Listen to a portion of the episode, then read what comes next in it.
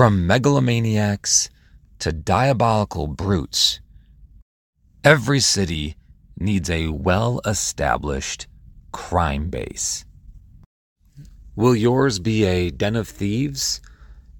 Leaning into the Robin Hood archetype, or possibly a drug empire dealing in contraband and other illegal substances. As with all things D&D, there's no right way to do it. But there are some additional ideas that we can take a look at to help us decide exactly what fits for the world that we're creating. Besides, if you don't have one created with rules and regulations and specific requirements, we all know the rogue's going to try and start his own anyway. Don't miss this week's episode of the Game Masters Academy.